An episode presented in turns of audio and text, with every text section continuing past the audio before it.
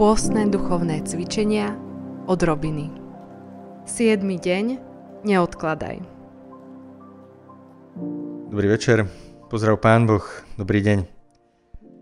Moji milí, srdečne vás vítam pri ďalšej pôstnej odrobine, čiže cvičeniach, ako pre deti. Ale verím, že si z toho niečo vezmete. Dnes máme ďalšiu úlohu, pre mňa osobitne veľmi dôležitú. Budete sa asi pýtať, čo to má zmeniť? Ale verte, je to potrebné. Určite máte veci, ktoré ste stále nespravili a viete, že ich spraviť máte. Odkladáte nejaké úlohy, povinnosti, možno malé veci, ktoré máme uložené v kalendároch ako tzv. pripomienky. Neviem, či to tak tiež máte, že ich z týždňa na týždeň, zo dňa na deň, niekedy z mesiaca na mesiac odkladáte. To o týždeň, toto o mesiac, to ešte nemusím, toto potom – a potom mám často pocit, keď sa pozriem do kalendára alebo rozmýšľam, čo mi ešte ostáva, mám taký pocit, toto nemôžem zvládnuť. Toľko vecí stále odkladám, toľko úloh, ktoré neustále odsúvam. No nie. Na zajtra máme jednoduchú úlohu. Porozmýšľaj ešte dnes večer. Aká prvá vec ti napadne, ktorú už dlho odkladáš? Môže to byť z hozakej oblasti.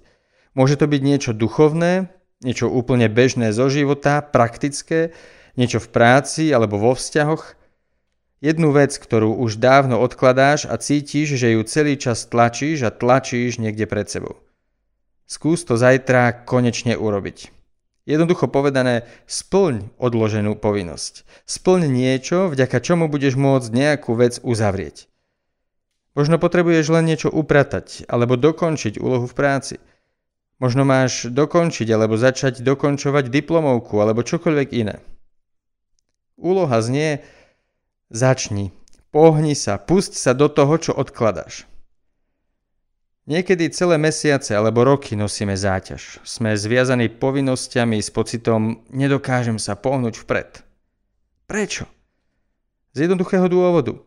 Nezatváraš, neukončuješ, nerobíš veci, ktoré máš robiť. Takže skúsme sa zajtra pustiť do istého spôsobu plnenia povinnosti. Ak niečo robím, tak to robím. Keď som sa k niečomu zaviazal, spravím to.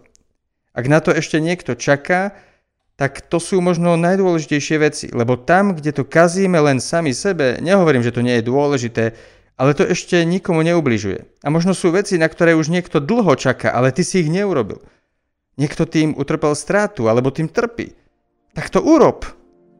Porozmýšľaj, čo je to u teba.